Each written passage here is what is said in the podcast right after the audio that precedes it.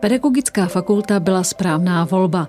Vždy mě totiž bavila práce s dětmi i se studenty, říká docentka Radka Dovková, která působí na Pedagogické fakultě Univerzity Palackého v Olomouci od roku 2006. Zabývá se aktuálními trendy ve výuce matematiky na prvním stupni základní školy, je didaktičkou matematiky pro primární školy a také publikovala několika monografií. Za vnímání vlastní efektivity učitelů primárního vzdělávání, kvalitativní analýza matematické a didaktické připravenosti v pregraduální přípravě získala v roce 2018 čestné uznání rektora. Radka Dovková je v současné době proděkankou pro studium na pedagogické fakultě a také hostem podcastu Univerzity Palackého v Olomouci nazvaném Ženy ve vědě. Paní docentko, když jsem dělala nebo točila podcasty se studenty matematiky na Přírodovědecké fakultě, tak ti mi tvrdili, že matematika je základ všeho. Naopak, teď jsem slyšela rozhovor s naším předním ekonomem Tomášem Sedláčkem a ten tvrdí, že matematika neexistuje. Co vy na to? Přemýšlím, co tím chtěl básník říci tvrzení matematika neexistuje. Já se obecně spíš kloním k tomu názoru, že matematika je všude kolem nás. A záleží jenom na nás, jakým úhlem pohledu se na to podíváme a kde všude ji objevíme. Takže já si myslím, že matematika má své opodstatnění a snažíme se i vést naše studenty k tomu, že matematika je to, co by mělo sloužit k praktickém životě, co má to využití a co vidí kolem sebe. Co vůbec pro vás znamená matematika? Matematika, mně se vždycky na matematice líbilo, že je taková čistá a jasná, že dává prostor jak pro nějaké tvůrčí myšlení při zvolení nestandardních úloh, tak eh, má nástroje, kterými si lze tu práci usnadnit. Takže nám dává postupy, jak eh, například eh, si spočítat obsah, míru, čím nám usnadňuje vlastně takovéto běžné fungování. Jakou podobu má matematika v současné době ve školství? Další těžká otázka, protože jako matematik mám ráda přesné čísla. To znamená, že abych to, na toto mohla odpovědět, potřebovala bych nějaká čistá data, což nemám. Těžko usuzovat na základě názorů nějakých osobností, které se vyjadřují například v časopisech a tak dále, že matematika je těžká, lehká a tak dále. Takže ten objektivní názor na to, jaká je matematika ve škole, myslím si, že to hodně závisí na osobnosti učitele. Matematika je matematika a to, jak to bude ten učitel interpretovat dětem, je vlastně ta didaktická interpretace je to mistrovství.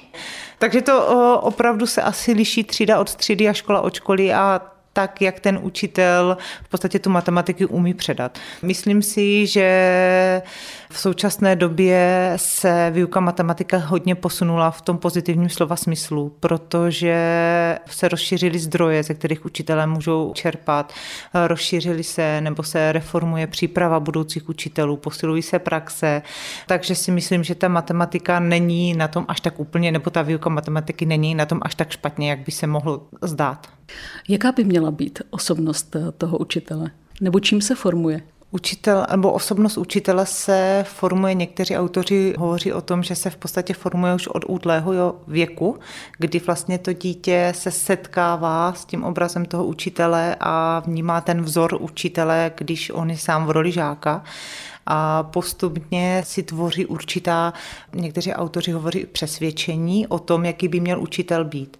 A pokud potom nastoupí, rozhodne se studovat dráhu učitele, rozhodne se studovat na pedagogické fakultě, tak do určité míry podvědomě se snaží naplňovat ta svá přesvědčení a by vlastně pokud má to pozitivní nastavení, tak aby se snažil být tím nejlepším učitelem. To znamená, že potom ta pedagogická fakulta víceméně už jenom dotváří a formuje ta přesvědčení, se kterými ten uchazeč přichází, nebo potažmo potom ten student.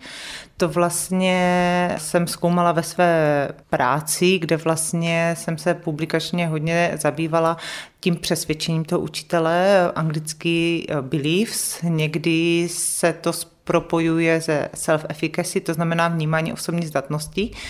a myslím si, že je to hodně ovlivňováno tím, jak ten uchazeč sám sebe vnímá, jak sám sebe hodnotí a potom vlastně na základě toho eh, dokáže působit potom na ty žáky zpětně. Myslíte si, že je dostatek eh, dobrých pedagogů na školách? Zda nenastává po jistém čase určité vyhodření třeba? Určitě se to může stát. Já jsem spíš optimista. Já, co se setkávám, samozřejmě jsou i, eh, znám i špatné případy, nebo jsou příklady, které nejsou tak úplně ukázkové, kam bych třeba poslala studenty na praxi, ale většina těch učitelů, a teď se opravdu zase bavím o těch prvostupňových učitelů, se kterými já jsem nejvíc v kontaktu, má rádo svoji práci, má rádo dětí a má rádo i tu výuku matematiky. Jednu dobu bylo nedostatek učitelů mužů. Už se zlepšila v tomto směru situace? Pokud to beru podle našich studentů, tak eh, nepatrně.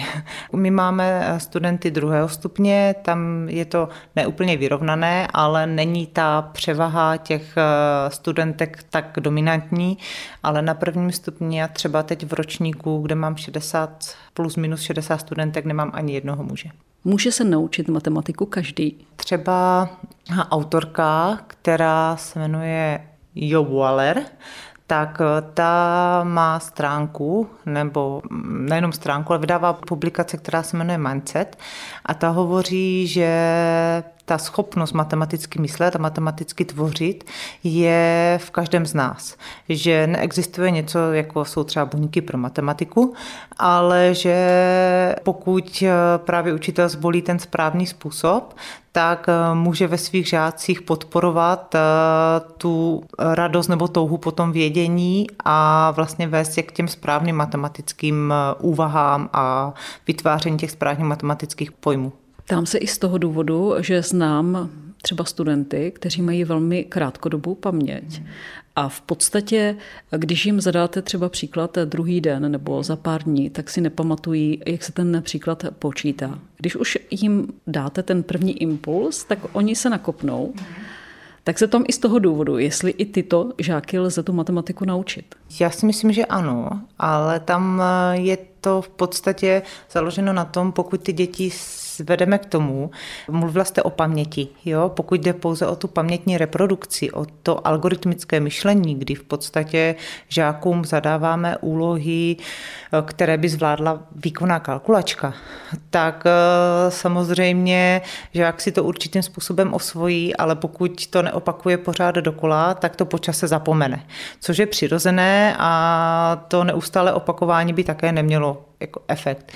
Myslím si, že tam to záleží na to, jakým způsobem učitel to v první fázi těm dětem vysvětlí. Tam musí projít, eh, nebo musí tam být taková ta fáze toho pochopení, protože když to ten žák pochopí, tak je schopen se k tomu zpětně vrátit a na základě třeba mu to taky ne hned na poprvé, chvilku mu to trvá, ale na, na konci si to jako vybaví a zase se zpátky k tomu poznatku dokáže vrátit. Jaká je pro vás nejlepší cesta, jak rozvíjet eh, u dětí logické myšlení? Logické myšlení myslím, že je to o těch správných výzvách o těch správných úlohách, o tom dialogu mezi učitelem a žákem. To znamená, jak učitel dokáže natchnout, jak učitel dokáže správně položit otázku a hlavně i jak dokáže reagovat na tu odpověď žáka, protože je hodně důležitá ta zpětná reflexe. Jaká byla vaše vědecká kariéra tady na Pedagogické fakultě Univerzity Palackého? Takže Pedagogická fakulta je vlastně moje alma mater. Já jsem eh, zde nastoupila magisterské studium, kde jsem vlastně studovala matematiku v kombinaci s občanskou výchovou. Potom jsem eh, plynule přešla ke studiu doktorského studia a po doktorském studiu jsem eh, působila v pedagogické praxi chvíli a potom jsem se vrátila zpět s výukou zde na katedře matematiky a už jsem tady zůstala. Mně to totiž eh, matematika jako taková opravdu vždycky byla blízká a spíš s tím ale přesahem do té edukační oblasti. Takže mě bavila práce s dětmi a teď mě baví práce se studenty, takže proto i pedagogická fakulta byla ta správná volba. Jak se dá vědecká práce skloubit eh, s tím, že zastáváte funkci pro děkanky pedagogické fakulty? Velice těžko. Já jsem ve funkci eh, teprve něco málo přes tři měsíce eh, a je to opravdu nová zkušenost. Eh, jsem vlastně proděkanka pro studium, což obnáší spoustu dílčích částí, takže ta konkrétní vědecká činnost teď trošku zaostává, nicméně na druhou stranu se teď dostávám do kontaktu s mnoha dalšími podněty, jako jsou praxe, jako jsou revize hlavních směrů rámcových vzdělávacích programů, kam v podstatě bych ráda jako oborová didaktička aspoň tady tímto způsobem participovala, měla možnost se podílet na vlastně tvorbě zásadního kurikulárního dokumentu. Takže pokud budeme chápat oborovou didaktiku jako vědu, jak třeba doporučuje profesor Janík, tak bych se teď ráda držela jako té, přímo jenom té oborové didaktiky. Ale nějaké jako výzkumné cíle z té oblasti psychodidaktiky, které jsou mi blízké, jako motivace žáků, právě to přesvědčení a tak dále, tak v této chvíli žádný výzkum rozpracovaný nemám. Jak se dá vědecká kariéra skloubit s rodinou? Je to velice těžké a já si myslím, že za všemi mými úspěchy uh, stojí můj muž. Uh, ne opravdu bez legrace, myslím si, že ta podpora, to rodinné zázemí, vědět, že člověk eh, může opravdu naplno dokončit nějaký projekt nebo zůstat v práci déle a bez obav, jestli děti dostanou najíst a jestli bude o ně postaráno, tak to je prostě nedocenitelné. Když jsme u té matematiky, jaká je nejlepší forma popularizace tohoto oboru? Já třeba z přírodovědecké fakulty, protože o tom píšu, tak vím, že existuje matematický klokan a vy se na něm podílíte. Ano, matematický klokan je jedna z eh, opravdu takových velkých eh, příležitostí pro žáky, jak eh, se zapojit a vyzkoušet si matematiku mimo školní lavice, i když vlastně matematický klokan se píše formou takového jak kdyby klasického testu. Nicméně ty úlohy v matematickém klokanovi jsou dělané trošku jinak. Měly by být tvořeny nebo měly by být sestavovány tak, aby tam měl možnost vyniknout i, nechci říct slabší žák, ale žák, který má trošku jiný způsob myšlení a není to ten typický jedničkář, který je zvyknutý právě na ty úlohy z těch klasických hodin, ale je schopen podívat se na tu úlohu z trošku jiného úhlu pohledu, protože spousta těch úloh je tvořena tak, že se tam dá ten výsledek, nechci říct odhadnout, ale najít bez počítání, že se stačí zamyslet, podívat se na to z jiného úhlu pohledu a dát si ty souvislosti dohromady. Jaké jsou v současné době aktuální trendy, co se týče matematiky nebo v matematice? Rozlišila bych několik proudů. Tím takovým tím základním, který už ale jako rezonuje pár let zpět, je určitě rozvoj matematické gramotnosti. Právě příklon k tomu praktickému využití těch naučených dovedností, aby se děti učili věci, které budou schopni využít, které jsou schopny aplikovat kolem sebe. A nedávná doba v souvislosti nejenom s covidem přináší vlastně využití digitálních technologií. Teď se nebavíme o využití interaktivních tabulí, které jsou v podstatě pomůckou dá se říci, že už většiny učitelů, nicméně o využívání programů, o využívání tabletů, využívání chytrých zařízení ve výuce matematiky. Na katedře se snažíme tady tyto trendy do výuky implementovat a například kolegové vedou semináře, kde pracují s těmi robotickými pomůckami, učí algoritmizace a tak dále. Jak si stojí matematika v současné době? Je stále, nechci říct, tak neoblíbená, nebo naopak? Tady ten názor slyšíme velice často, protože eh, spousta nejenom studentů, ale i učitelů má tendenci říkat, že matematika je neoblíbená. Zvlášť na prvním stupni to není pravda. Když se podíváte na výzkumy, tak matematika se řadí mezi jeden z nejoblíbenějších předmětů. A myslím si, že to je dano tím, že to dítě, když přijde na ten první stupeň a je takové jako zvídavé, tak je velice jednoduché. Ono se vlastně učí ty začátky, všechno je pro něj nové a ta matematika je opravdu pro něj nástrojem, jak si něco spočítat, jak se něco dozvědět a tak dále.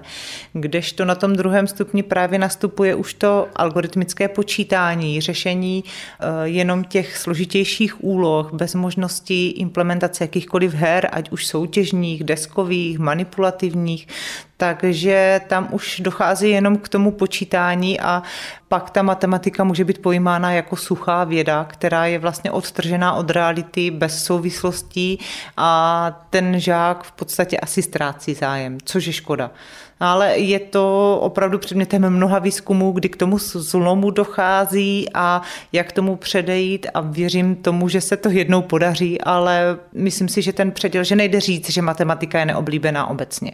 Je těžké učit studenty dívat se na tu matematiku z jiného pohledu trošku, nebo naopak je to baví? Myslím si, že to je těžké. Na rovinu to je těžké, protože i třeba studentky, co přichází studovat první stupeň, tak jsou celkem překvapení, že mají předměty obrové čisté matematiky, jak my říkáme, takže geometrii, aritmetiku, algebru. Většina z nich, eh, to jsem dělala výzkum, očekává, že se v podstatě budou mít zabývat jenom didaktikou matematiky, takže jak učit a takovou tu úroveň té matematiky končit si na prvním stupni. Ale to není možné. Oni musí mít trošku přesah, oni musí mít to hlubší poznání té problematiky tak, aby byli schopni uchopit tu matematiku v souvislostech. A někdy je velice těžké jim vysvětlit, že to, co se učí, jim k něčemu bude. Ale myslím si, že nám na katedře se to daří, že jsme zvolili takovou koncepci, že s kolegyněmi opravdu jim eh, to ukazujeme ty provazby na to didaktické využití. A ta didaktika matematiky tomu potom až na závěr dává takový ten celek a to praktické využití využití tam je. Jo, ale že tam, že mají opravdu problém s tím pochopit, proč se mají učit matematiku jako takovou, že opravdu spíš očekávají, že budou řešit úlohy na úrovni prvního stupně. Dokončuje proděkanka pro studium na Pedagogické fakultě Radka Dovková. Podcast Univerzity Palackého v Olomouci připravila Šárka Chovancová.